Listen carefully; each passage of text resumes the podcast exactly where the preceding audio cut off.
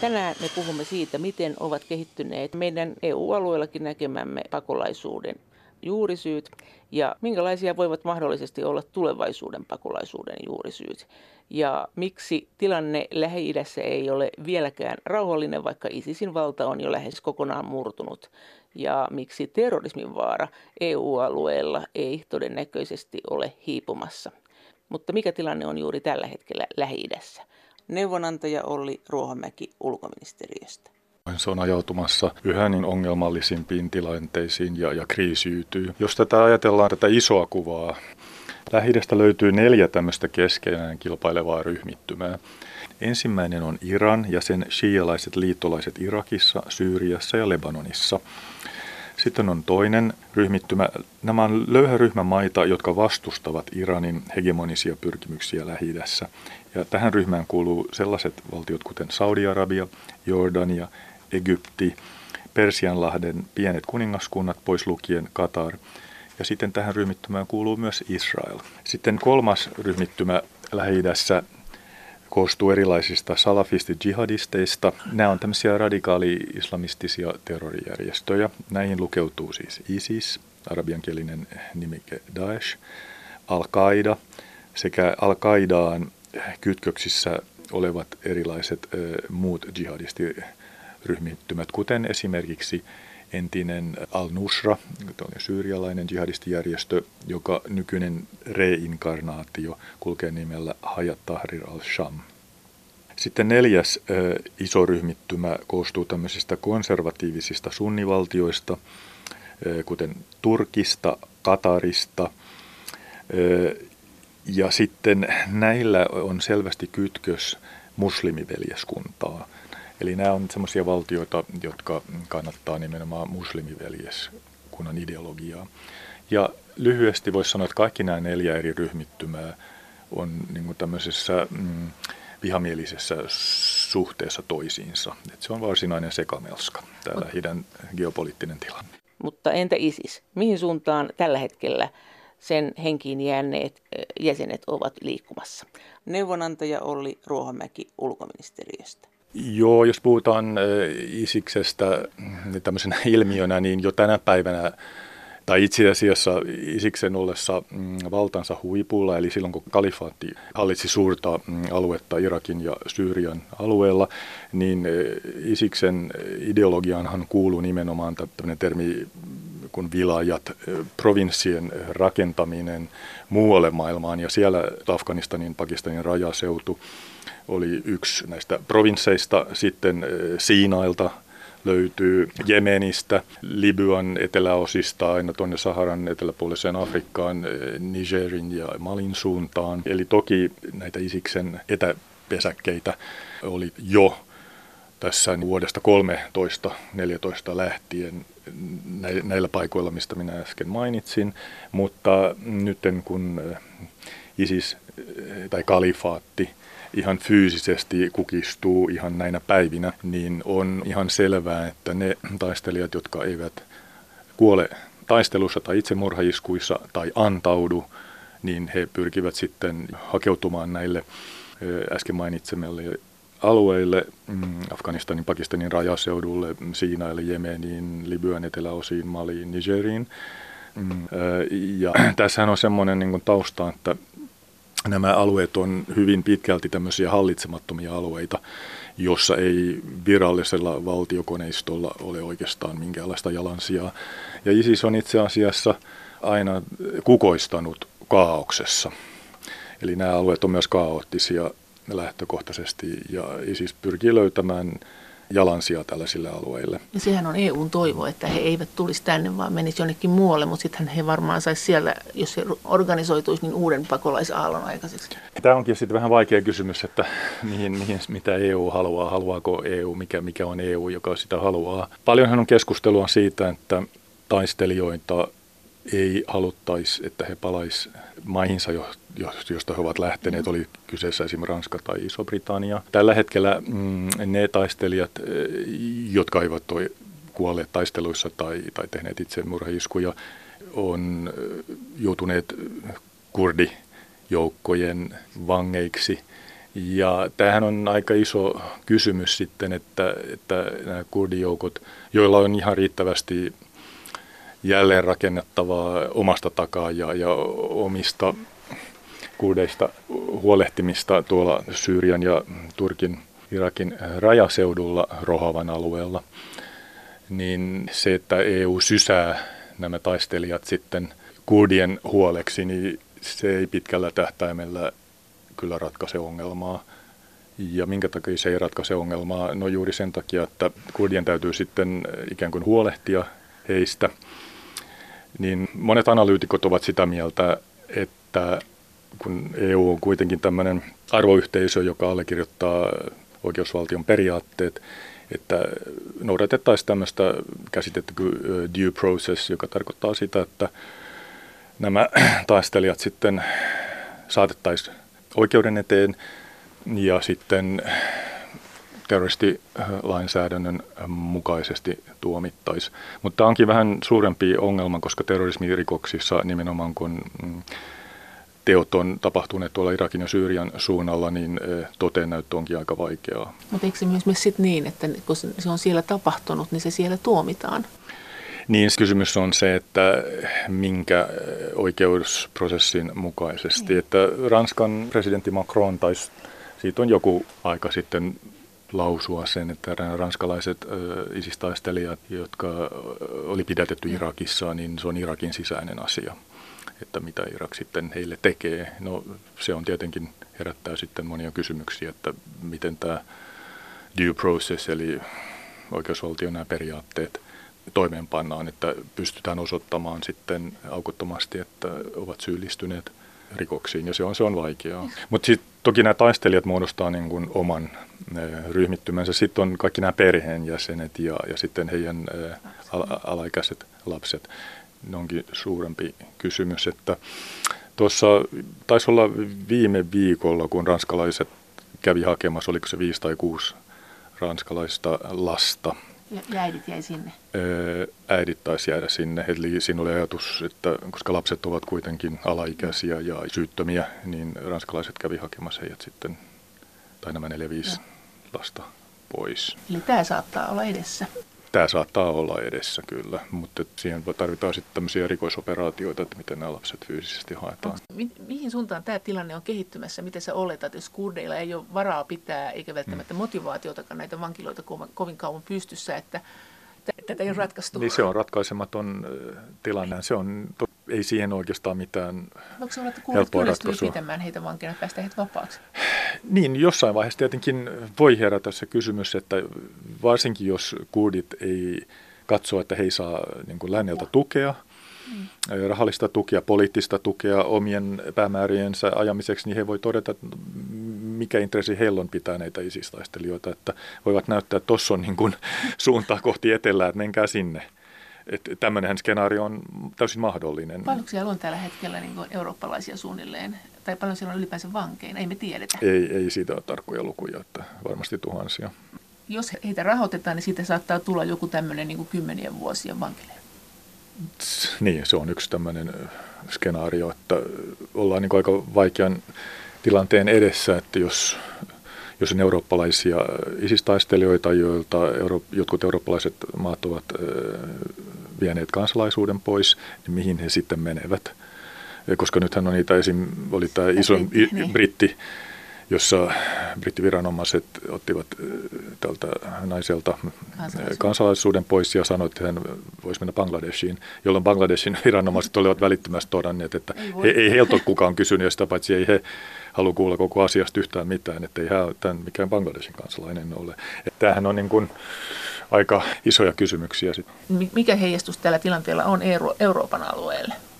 No, tämä on tämmöinen ratkaisematon kysymys, että jonkun verran on ollut keskustelua mediassa siitä, että muodostettaisiin jonkunlainen tämmöinen äh, tribunaali tai kansainvälinen oikeus, jossa sitten tätä oikeutta käytäisiin paikan päällä, mutta sitten seuraava kysymys, että missä paikan päällä, että puhutaanko me nyt Irakista vai puhutaanko me tästä kurdien hallinnoimasta alueesta. Syyriasta ei varmasti puhuta, koska Syyrian regimin kanssa ei haluta olla missään tekemisissä, eli, eli, eli mistä me puhutaan. Eli nämä on vaan tämmöisiä niin kuin, tällä hetkellä ajatussikermiä, mutta ei niissä ole vielä lihaa. Ja silloin pitäisi tavallaan todistaa, että nämä taistelijat on tehnyt niin sanottuja sotarikoksia. Pitäisi todistaa se ja sitten siinä se on tosi vaikeaa, koska ei välttämättä ole semmoisia viranomaiskoneistoja paikan päällä, joiden kanssa voitaisiin tehdä sitä tutkintaa ja kaikki siihen liittyvä aineisto, mistä se löydetään ja kuka sanoo mitä, se on, se on niin tosi vaikea kysymys. Ja sitten siis taistelijathan on oma kysymys, mutta sitten on, on näiden perheenjäsenet, puolisot ja sitten lapset, että mikä heidän oikeudellinen asema ja, ja mitä he on tehneet tai olleet tekemättä, että mitä asian kanssa tehdään. Niin. Mitä sä luulet, että mitä muuta tästä seuraa? Miten tämä ISIS tulee EU-alueella toimimaan? Tai miten tämä rupeaa näkymään, tämä ISIKsen varjo? No tällä hetkellä ISIS on tietenkin tosiaan kalifaatti on kukistumassa. Se tulee kukistumaan, se on aivan selvä. Ja ISIS tai sen kannattajat, rippeet hajautuu näihin tota, hallitsemattomiin alueihin, Joo. josta äsken mainitsin Afganistanin, Pakistanin rajaseudulle, Siinaille, Jemeniin, Libyaan, eteläisen Libyan, Maliin, Nigeriin ja kuka minnekin pystyy menemään. Se ei ole tietenkään mitenkään helppo, koska tota, erilaiset tiedustelupalvelut heitä kyllä varmasti jahtaa. Mutta siitä sitten seuraa se, että aika pitkään nämä taistelijat kyllä nuolevat haavojaan. Et ei, ei me tulla näkemään tämmöistä mm, ISIS 2.0 tai Daesh 2.0 jälleen syntymää ihan lähiaikoina missään tapauksessa. Mutta se ei tietenkään missään tapauksessa tarkoita sitä, että Isiksen ideologia on minnekään hävinnyt koska ideologia elää ja voi hyvin erityisesti tänä päivänä virtuaalisessa todellisuudessa, sosiaalisessa mediassa. Neuvonantaja Olli Ruohomäki ulkoministeriöstä. Meiltä jäi noin isistaistelijat, jotka kenties palaa EU-alueelle, niin mikä heidän tavoitteensa on täällä? Sitähän on kuitenkin pelätty, että he saattaa tehdä terroritekoja. Kuinka suurena uhkana sitä näet? Nyt on ehkä vähän aikaista vielä spekuloida, että kuinka suuri uhka Isiksen entiset taistelijat Euroopalle ovat. Tällä hetkellä he ovat aika sekasoron vallassa ja tulevat nuolemaan haavojaan eh, vielä pitkään. Osa taistelijoista saattaa todeta, että se utopistinen mm, kalifaatti, jonka perässä he lähti eh, rakentamaan tätä utopistista todellisuuttaan, ei tuottanut sitä, mitä he halusivat ja saattavat sitten hylätä sen ajatusmaailmansa. Mutta totta kai aina kaikilla ideologioilla, kaikilla tämmöisillä ääriliikkeillä on sitten nämä kovan linjan edustajista, jotka aina viimeisen hengenviittoonsa saakka sitten niin kuin puolustavat sitä ideologiaa, jonka perässä he ovat aikanaan lähteneet liikkeelle, niin toki nämä, tämä kova ydin on uhka. Se on ja, aivan selvä. Ja millä logiikalla he toimii? Et mitä he, kun heillä ei ole sitä kalifaattia enää, haluaako muodostaa niin kuin EU-hun kalifaatin? Kalifaattien ideahan oli, että miten kalifaatti muodostetaan, on se, että on fyysistä maapinta-alaa, aluetta, jota hallitaan. Kohta yksi, kohta kaksi, se, että on väestöä, ihmisiä, jotka elää tämän alueen alla. Ja sitten kolmas, että tämä hallinto, tämä kalifaatti saa tuloja jostain. Kalifaattihan sai tuloja öljystä, maakaasusta, salakuljetuksesta ja sitten koko joukko yksityisiä mm, toimijoita nimenomaan Persianlahden alueelta, jotka tuki rahallisesti myöskin eh, kalifaattia. No siis se, että tämmöistä kalifaattia voitaisiin muodostaa edes niin kuin kilometrin verran Euroopan alueelle, niin se on sulamahdottomuus. Se, semmoista ei tule tapahtumaan. Eli pyrkimys ei siinä mielessä ole NS-kalifaatin perustaminen Euroopan alueelle. Se, se yksinkertaisesti ei ole niin kuin realistista. Eikö se ole edes pitkän tähtäimen? Ei edes pitkän tähtäimen, vaan kyllä se nimenomaan se, että kalifaatti muodostuu arabialueen sydänmaille, Syyriaan ja Irakiin, niin on todennäköisempää, että se pyrkii palaamaan juuri takaisin. takaisin. Mutta et se, että muodostuisi Eurooppaan kalifaattia, niin se, se mä en pidä sitä ollenkaan realistisena. Sen sijaan ne taistelijat, jotka sitten tavalla tai toisella palaavat Eurooppaan ja niistä se osa, joka ei sitten ole hylännyt sitä ideologiaansa, niin muodostaa sitten uhan ja nämä pyrkii sitten värväämään radikalisoituneita tai radikalisoitumisen uhan alla olevia henkilöitä Euroopassa tekemään sitten terroriskuja. Ja tavoitteena on silloin mikä? Mitä he haluaa Euroopalta näillä terroriskuilla? Taustalla voi olla hyvin toisaalta kosto. Kosto siitä, että EUhan oli hyvin vahvasti tässä koalitiossa, Yhdysvaltojen johtamassa koalitiossa, joka kukisti Isiksen, että koston elementti. Sitten eh, kaauksen luominen. Ja myöskin kolmantena ehkä tämmöinen eh, oman lainausmerkeissä paratiisipaikan ostaminen itselleen, koska muistetaan se, että ISIS ja nimenomaan siis ISIS poiketen monista muista radikaali-islamistisista terroristijärjestöistä, niin ISIS, mä oon tätä luonnehtinut mm, julkisuudessa muuallakin, että se on tämmöinen perversi kuolemankultti.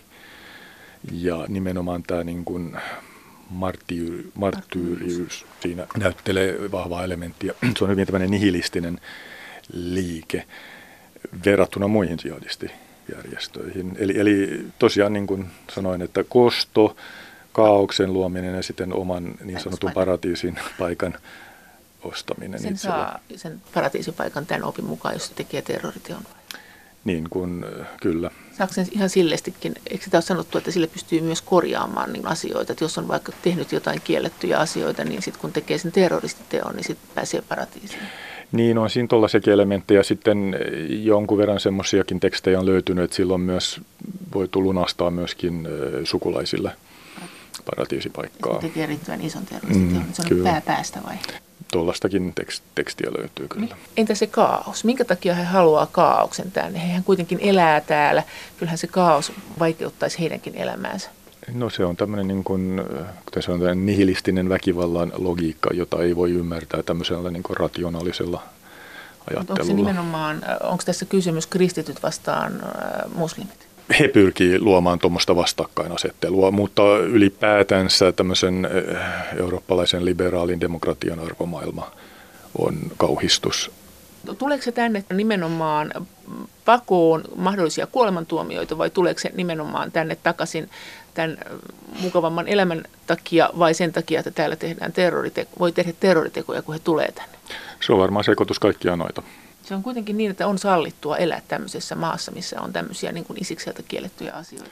Niin, sehän on jännä. Se on tämmöinen niin kuin kaksoistodellisuus sitten, että toisaalta tämmöiset henkilöt elää tässä eurooppalaisessa liberaalin demokratian arvomaailmassa, nauttii niistä oikeuksista ja etuuksista, jotka täällä no. sitten niille henkilöille, jotka elää, niin tulee tullessaan, mutta toisaalta sitten samanaikaisesti he vastustaa sitä. Sehän on jännä ilmiö. Muistan aikoinaan, kun opiskelin tuolla mm, Lontoossa School of Oriental and African Studies 90-luvulla ja siellä oli tämmöinen Hyde Park Speakers Corner, eli tämmöinen Joo. Joo, tämmöinen alue, missä joka sunnuntai sitten, siellä oli erilaisia mm, puhujia, jotka puhuu hyvin erilaisista aiheista. Siellä on aina kokoontunut sitten ihmisiä kuuntelemaan. Ne saattoi liittyä ympäristöliikkeeseen tai jonkin kulutusasiaan tai johonkin muuhun poliittiseen ideologiaan, mutta mä muistan, siellä oli myöskin äh, tämmöisiä niin kuin, ää, äh, radikaalia islamistista ideologiaa kannattavia tahoja, jotka vaahtos tosiaan siitä, että kuinka länsi on paha ja, ja, ja, ja, ja tota, länsimaista hapatusta ei, ei pidä lainkaan sietää, niin kyllähän mä menin tosiaan kuuntelemaan mielenkiinnosta näitä suuvaadossa puhujia ja mietin, että jaa, onpa se mielenkiintoista, että kaverit täällä nauttii sitten kuitenkin brittiläisestä sosiaaliturvasta ja sitten samanaikaisesti vahtoa, että kuinka paha Iso-Britannia on. Tämä, siis tämä oli 90-luvun alkua, aikaa ennen kaksoistornin iskuja ja, ja aikaa, kun Isiksestä ei ollut kuultu yhtään mitään. Neuvonantaja Olli Ruohamäki ulkoministeriöstä. No miten kun tänne on tullut turvapaikanhakijoita, jotka on siis kohdanneet siellä henkilökohtaista vainoa. Silloin jos on kohdanneet, niin he on sitten saanut sen turvapaikan. Voisi kuvitella, että se henkilökohtainen vaino liittyy aika paljon tähän, niin kuin tähän kalifaatin ankaruuteen, että mm. se ei suvaitse homoseksuaalisuutta mm. ja, ja, sen, ja, ja monia asioita. Niin mitä sä nyt näet sen, kun tätä on ihmetelty, että voiko ihmisiä palauttaa sinne, että nyt äh, niille alueille, joista he on tullut, että nyt kun, ISIS mm. romahtaa, mm. niin muuttuuko se tilanne keskeisesti, että nyt voi palauttaa vai jatkuuko siellä kaos, että onko mm. tämä tilanne niin kuin valtiolla millään lailla näpeissään? Ja no, mä en halua tuota ulkoministeriön virkamiehenä ottaa kantaa näihin palautuksiin, että se on Migrin ja sisäministeriön asia, mutta voin enemmän niin kuin tätä lähiden tilannetta luonnehtia, että tosiaan ISIS kun kukistuu, ei, ei tosin ideologiana, mutta fyysisenä toimijana noin niin kuin kalifaatti kukistuu, niin kyllähän siellä niin kuin kestää aika pitkään ennen kuin sitten tulee jonkinlainen normaali arki, joka tarkoittaa sitä, että valtiokoneisto tulee tykö ja rupeaa tuottamaan peruspalveluja, kouluja, klinikoita, vesisanitaatiohuoltoa, siis tämmöisiä perusasioita, mitä arjen pyörittämiseen tarvitaan, niin kyllä siinä menee niin kuin pitkään. Ja Syyriassahan ollaan tosi hankalassa tilanteessa, päinvastoin kuin Irakissa, koska Irakissa on kuitenkin hallinto, joka on saanut kansainvälisen niin kuin tunnustuksen. Syyriassahan on se tilanne, että Assadin hallinto on edelleen vallassa. Ja siellähän on niin kuin muodostumassa tämmöinen, puhutaan tämmöisestä käsitteestä kuin autoritaarinen rauha versus liberaali rauha. Eli eurooppalaiset me kannatamme tämmöisen liberaalin rauhan arvoja, jos on siis valtion instituutiot ja noudatetaan oikeusvaltion periaatteita ja niin poispäin.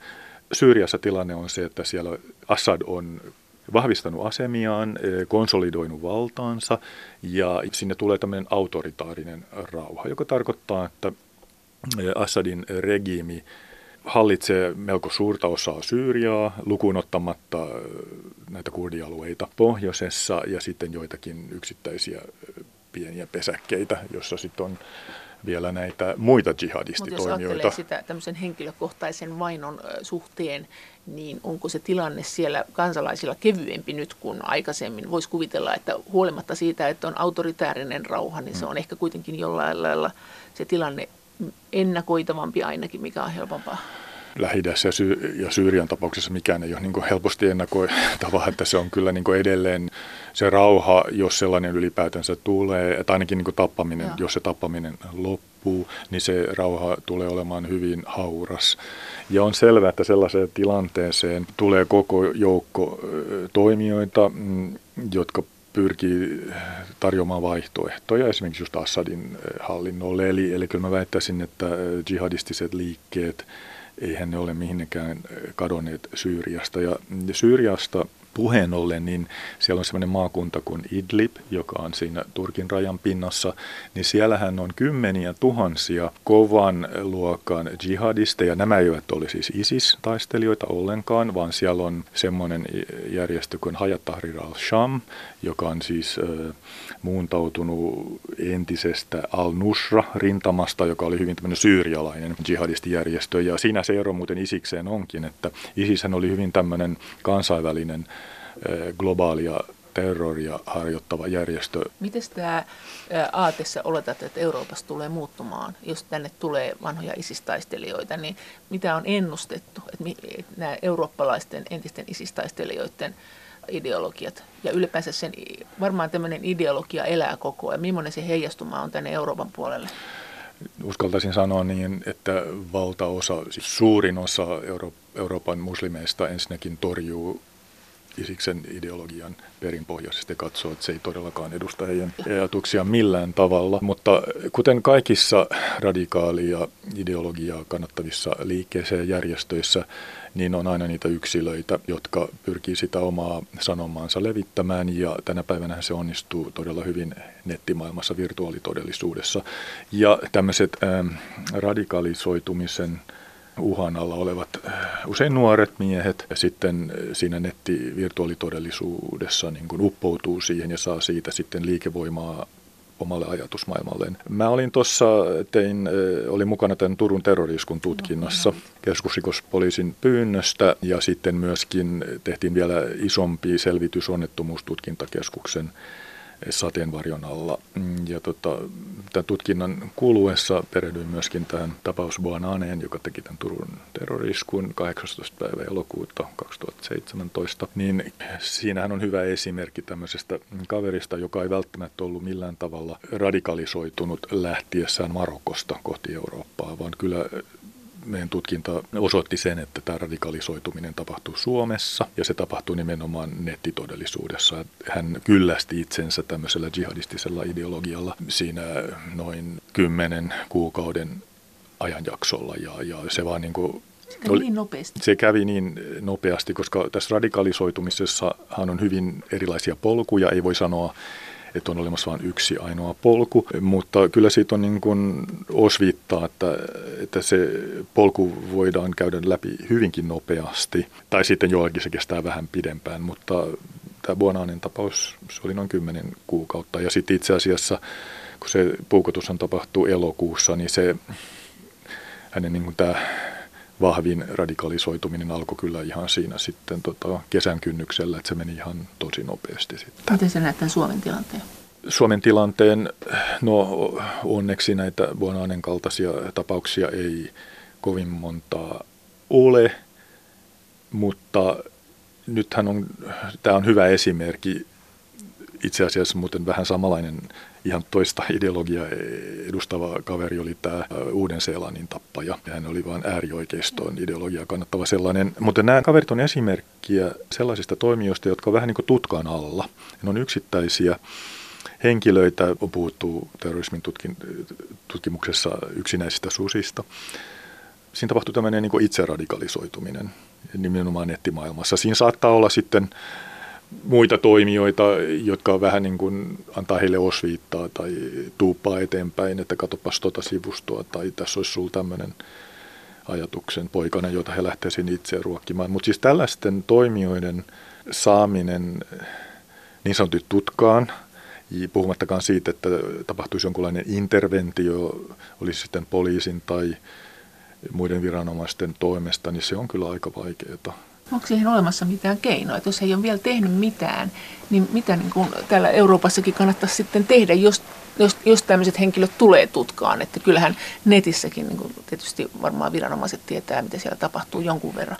Tämä on lähtökohtaisesti tosi vaikeaa, koska me eletään kuitenkin Euroopassa, jossa on avoimet rajat. Elämme demokratioissa, ihmisillä on oikeus näkemyksiinsä ja myös sananvapauteen. Tietenkin rajat tulee vastaan, että puhutaan vihapuheesta tai sitten jos mennään sille puolelle, että, että löytyy osviittaa, että ollaan suunnittelemassa jotain niin väkivaltaista tekoa, niin sitten esitutkinnan kynnys jo ylittyy. Mutta kyllä se on tosi vaikeaa ja mulla on niin kuin ehkä positiivisena esimerkkinä on tuolla Lontoossa toimiva mm, Quilliam Foundation, joka on tämmöinen järjestö, joka koostuu entisest, entisistä kovan linjan jihadisteista.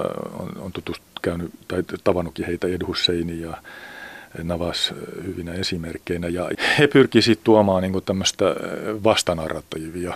Tarkoittaa siis sitä, että he ovat itse käyneet sen radikalisoitumisen polun läpi, kuitenkaan menemättä niin kuin sille asteelle, että olisivat tehneet mitään rikollista, mutta ovat sitten tavalla tai toisella joutuneet tilanteeseen, havahtuneet, että se polku, jota he lähti seuraa, ei, ei ehkä ollutkaan se hyvä, ja ovat kääntyneet äh, sitten niin kuin pois siitä ja pyrkivät sitten tänä päivänä tuomaan niin kuin toisenlaista kertomusta nuorille potentiaalisen niin kuin radikalisoitumisen uhan alla oleville henkilöille, että on olemassa myös niin kuin tapa elää hyvänä muslimina Euroopassa. Mutta ei he ole imaamin asemassa. He, nämä kaverit ei ole imaamin asemassa, mutta kyllähän, kyllähän niin kuin myös löytyy sitten näitä imaameja, jotka myöskin puhuvat siitä, että tämmöinen niin radikaali-islamistinen ideologia sen, sen niin kuin kannattaminen ei ole missään sopusoinnussa sitten islamin sanoman kanssa. Mitä tässä on tapahtunut? Että koko ajan on sanottu, että miksi ei imaamit ota reilummin kantaa terroristisia tekoja vastaan. Ja sitten jos he ottaa, niin sanotaan usein, että ei he ole tosissaan, että he saarnaa toisin. Mm.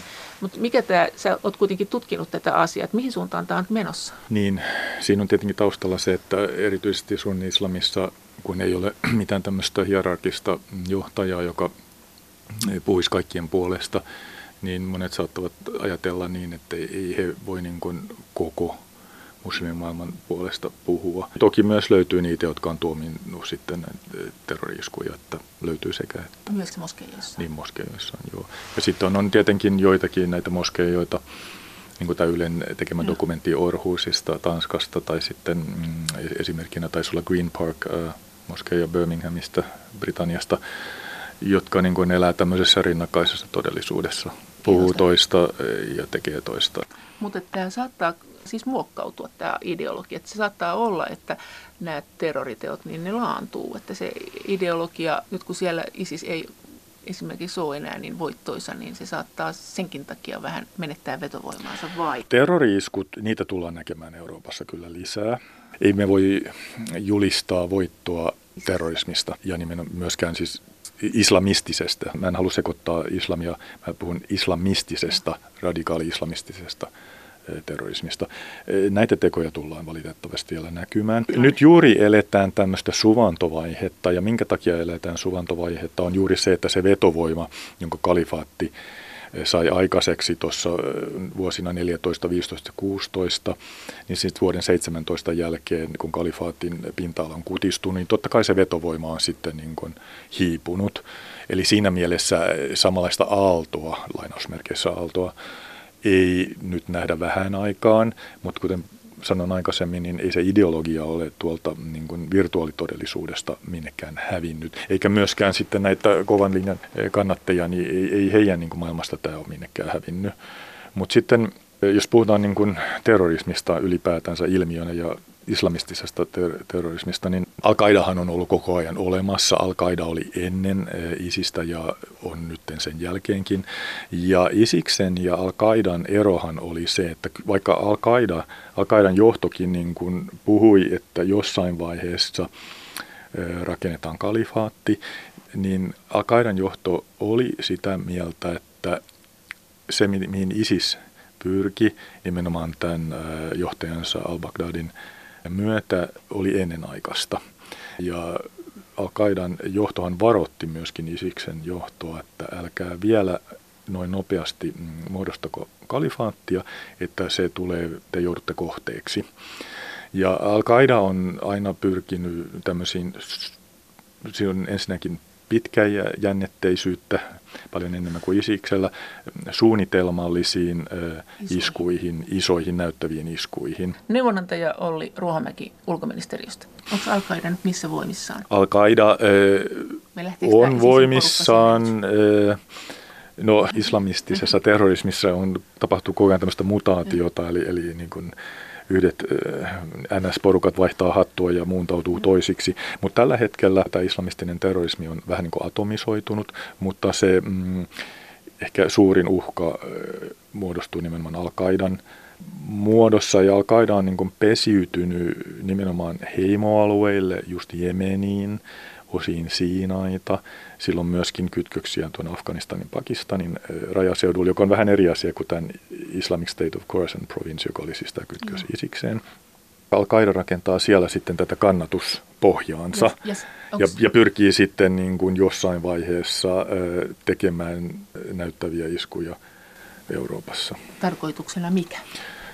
No tarkoituksena on myöskin iskut länsimaista yhteiskuntaa vastaan. Ja siinä mielessä ISIS ja Al-Qaida, niillä on niin kuin yhtäläisyyksiä. Toimii, mutta... toimii, siis onko heillä niin kuin absoluuttisesti halu toimia länsimaista yhteiskuntaa vastaan vai onko se isompi halu, että se on tämmöinen mainos, että he saa kannattajia? No se on sekä että. Sekä että. Mikä se on se halu sitten iskeä? Mikä siinä on se pohjimmainen syy? Siis onko se, onko se kosto siitä? Al-Qaidan pohjimmainen syy. Niin, no, terroritekoihin.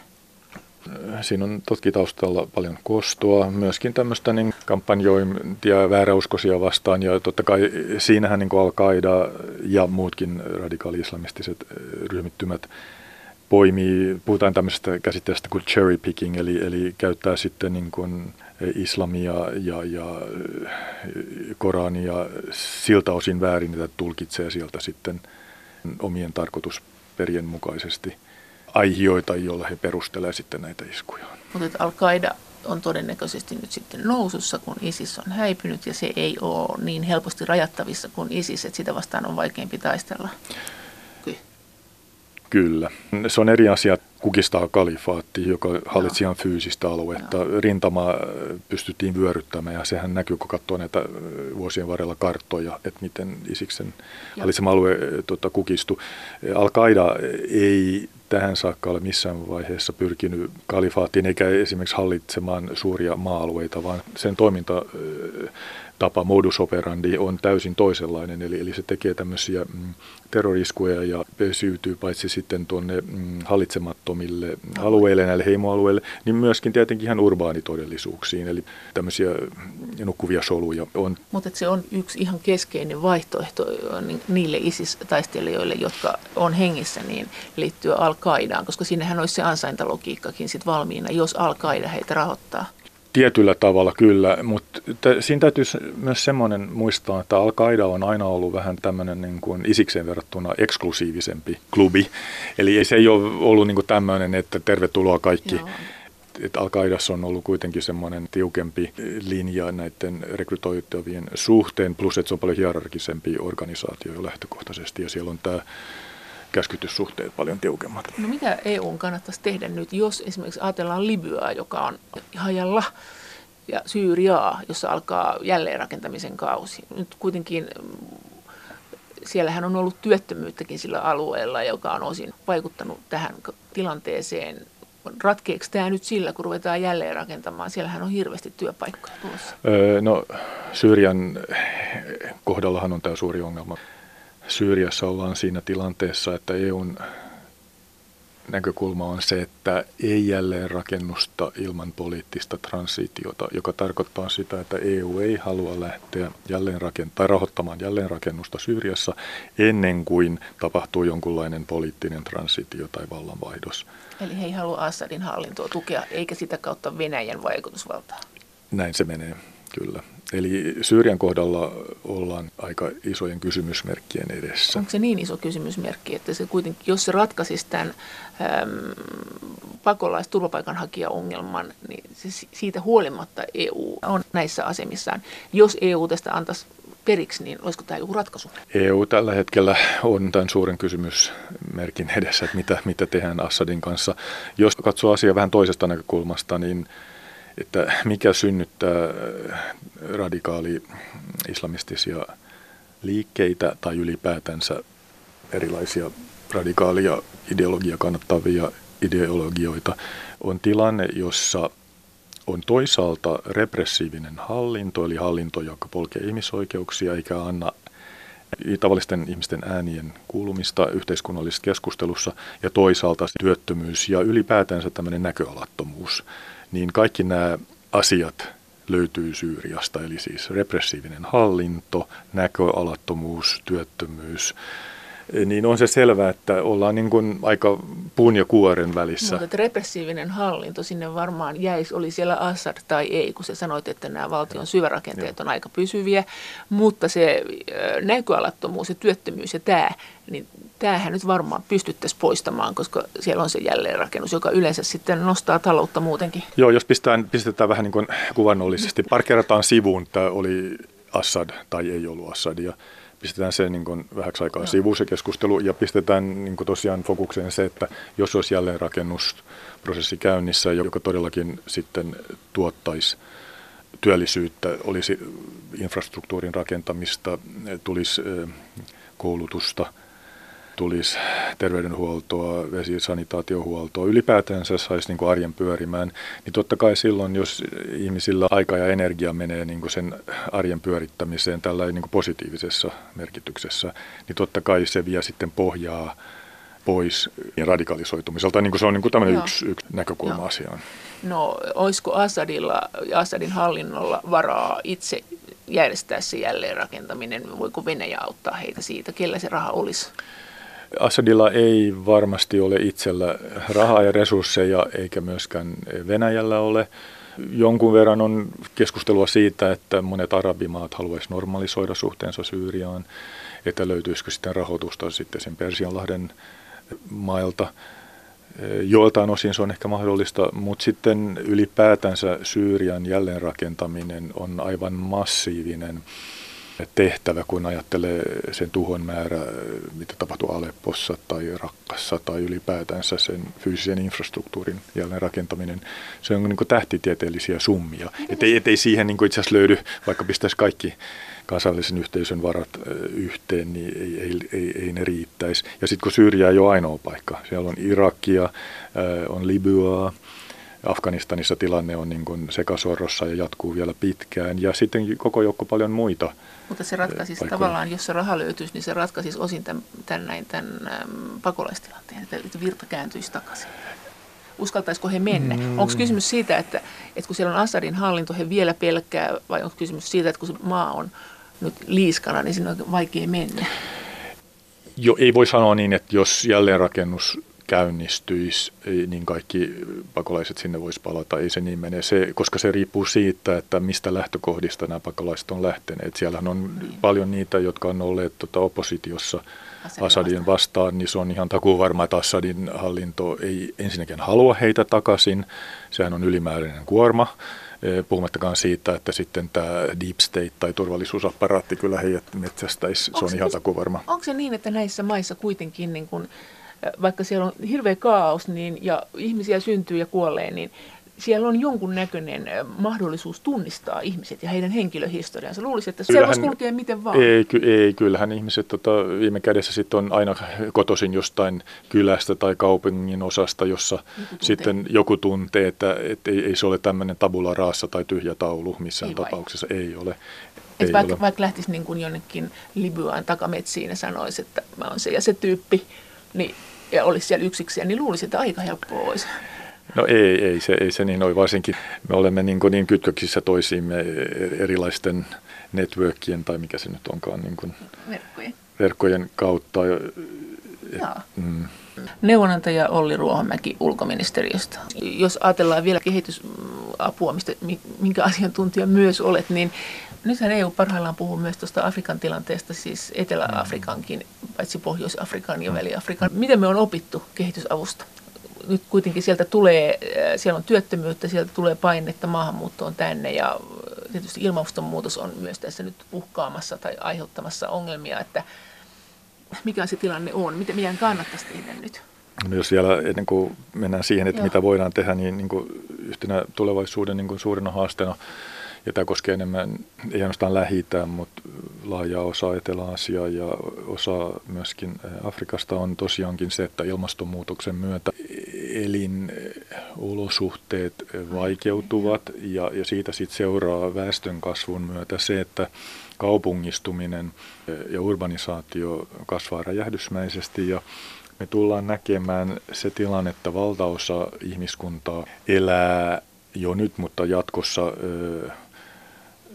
rannikkokaupungeissa, jotka on tämmöisiä, mä olen kirjoittanut tästäkin ja käyttänyt termiä gigalopolikset. Ne ei ole siis ainoastaan megalopoliksia, vaan gigalopoliksia, jossa kuvitellaan mielenmaisemat, lyödään yhteen niin kuin semmoiset kaupungit kuin Karachi Pakistanista, Johannesburg Etelä-Afrikassa, Rio de Janeiron slumifavelat, Mumbai Intiasta, Kairo Egyptistä, lyödään ne niin yhteen ja saadaan niin semmoinen ajatussikermä, että nämä on tämmöisiä satojen kilometrien pituisia valtavia vyöhykeitä, johon ihmiskuntaa rannikoilla on nimenomaan noin 60 kilometrin säteellä rannikoista, jossa ihmiset asuu ja elää. Ja siinä on, muodostuu niin semmoisia todellisuuksia, jossa osa ihmisistä asuu tämmöisissä slummahtavissa olosuhteissa, pyrkivät niin kuin vaan selviytymään päivästä päivään. Sitten on tämmöisten turvafirmojen vartioimia piikilanka-aitojen ja korkeiden muurien takana asuvia varakkaiden ihmisten taskuja. Sitten siellä välimaastossa on tämmöisiä rikollissyndikaattien soluja, johon on kytköksissä terroristisoluja. Se on tämmöinen aika dystopian maailma. Tämä on se tulevaisuuden skenaario. Siellä on niin tämmöiset ihmiset voidaan jakaa kolmeen kategoriaan. Voittajat, sinnittelijät ja häviäjät.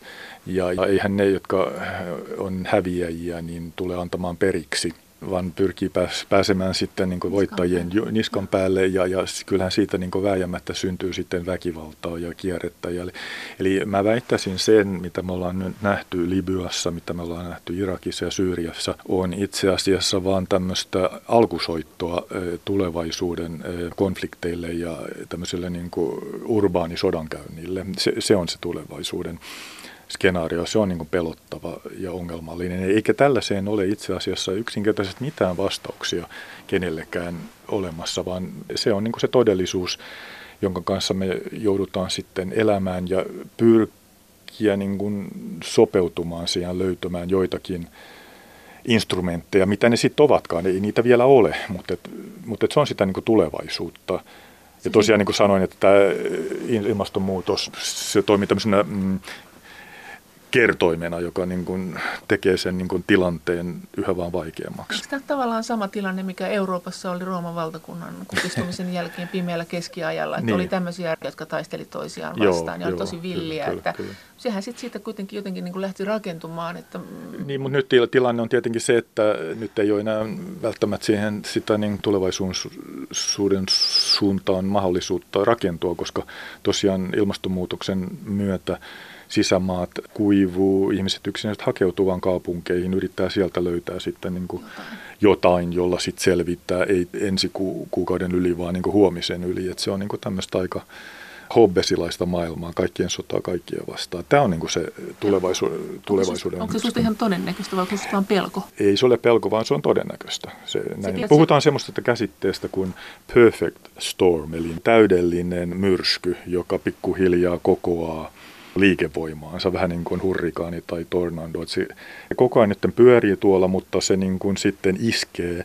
Ja se iskee tässä näin, mä sanoisin, 2040-50-luvun luvulla viimeistään ollaan siinä tilanteessa. Luuletko, että se tulee myös liukumaan Eurooppaan? Sanotaan näin, että semmoisiakin skenaarioita on pyöritelty, että näin yhden artikkelin, jossa puhuttiin ilmastonmuutoksen vaikutuksista lähi. Siellä taisi olla tapausesimerkkinä, oliko se nyt Doha, Katarissa vai sitten Dubai ja Arabiemiraateissa. Siinä oli vain kuvattu se, että se keskilämpötila lähentelee sellaista lukemaa, oliko se jotain 40 astetta 24-7 periaatteella, jossa ihmisen niin kuin elintoiminnot vaikeutuu niin pitkälle, että sä pystyt elämään vaan semmoisen niin ilmastoidun kuplan sisällä. No. Ja okei, niin kauan kuin sulla on öljyä tai maakaasua, sä voit niin ylläpitää semmoista keinotekosta kuplaa ja todellisuutta, mutta tavallaan niin kuin se skenaario oli se, että ei ole muuta vaihtoehtoa kuin lähteä johonkin suuntaan. Tämä sama muuten on todennettavissa myös Indusjoen laaksossa Pakistanin ja Intian alueella. Eli, eli kun elinolosuhteet menee niin vaikeaksi, niin silloin ihminen tietenkin hakeutuu johonkin suuntaan. Ja tällä hetkellä se johonkin suuntaan on sitten pohjoiseen päin. Meiltä jäi vielä tämä kesken, tämä, että kun sä sanoit, että nämä on tämmöistä mutaatiota, nämä ideologiat, että ne muuttuu koko ajan ja päivittyy. Ja sä puhut sitä, että me tullaan todennäköisesti näkemään se terrorin aalto, niin mihin se terrorin aalto, se suuremman terrorin aalto, niin, ja mihin tämä nykyinen suvanto perustuu? Suvanto perustuu tällä hetkellä just siihen, että kun kalifaatti on nyt kuolemassa, kuolinkorinoita tällä hetkellä käy, niin nähdään niin kuin aika jakso, jolloin nämä selviytyneet taistelijat tietenkin nuolee haavojaan ja sitten tämä liikevoima ja vetovoima niin on nyt hiipunut ja on hiipumistilassa jonkun aikaan, mutta kyllä se jossain vaiheessa sieltä sitten ponnahtaa, koska sitten ne olosuhteet, jotka tuotti Isiksen ja sitä sen edeltäjän al Irakin, ei ne ole niin poistuneet. Mutta sä et näe sitä niin, että, että se laantuisi vaan sen takia, että täällähän on mukavaa, ei tuhota tätä hauskaa paikkaa. Ei. Näitä on varmaan erilaisia koulukuntia, mutta mä kuulun siihen koulukuntaan, joka katsoo, että tämä on ilmiö, terrorismi on sellainen ilmiö, nimenomaan tämä ylikansallinen radikaali-islamistinen terrorismi on ilmiö, jonka kanssa me joudutaan taistelemaan vielä seuraavat 40 vuotta. Ja, ja siihen kytkeytyy tähän mun tulevaisuuden dystopian maailma, joka sitten niin kuin osaltaan ruokkii se sitten ja luo, luo pohjaa. Ympäröivä toivoton maailma. Niin. Miten tämä sun ympäröivä toivoton maailma, niin miten se kehitys sitten, että miten se loppuu? Sä sanoit, että 40 vuotta kestäisi terrorin aika tai ja, ja tämä ympäröivä kaos ruokkii sitä, niin tuleeko sitten sen jälkeen tässä sun mallissa joku rauhan aika? Ei. On ihminen on sen verran raadollinen olento, että kun tämmöinen vastakkainasettelujen maailma juurtuu ja syvenee, niin, niin se vaan niin kuin on ilmiö, jonka kanssa sitten joudutaan elämään ja yritetään niin kuin siitä selvitä. Se on, se on synkkä maailma ja se, tämä on niin kuin mun näkökulma asiaan. No entäs sitten, kun sanoit, että 40 vuotta kestää suunnilleen tämä terrorin aika, mihin se sitten häipyy? Mihin se sitten sammuu? Mitä, siis väsyykö tämmöinen aate? No ei, enemmän tämä niin kuin, skenaario tämmöisistä aalloista, että mm, ne on niin tämmöisen yli sukupolvien ajan olevia aaltoja, että tulee aalto ja sitten niin kuin, tota, Ja laskee ja laskee, laskee ja nousee, että tämä, tähän tämä skenaario niin kuin perustuu. Se terrori ei sitten sun mielestä ole vielä ollenkaan saavuttanut sitä lakipistettä. Nyt ei ole niin kuin ensimmäinen aalto ollenkaan meneillään, vaan ensimmäinen aalto itse asiassa alkoi äh, Bin Ladenin aikakautena Totta.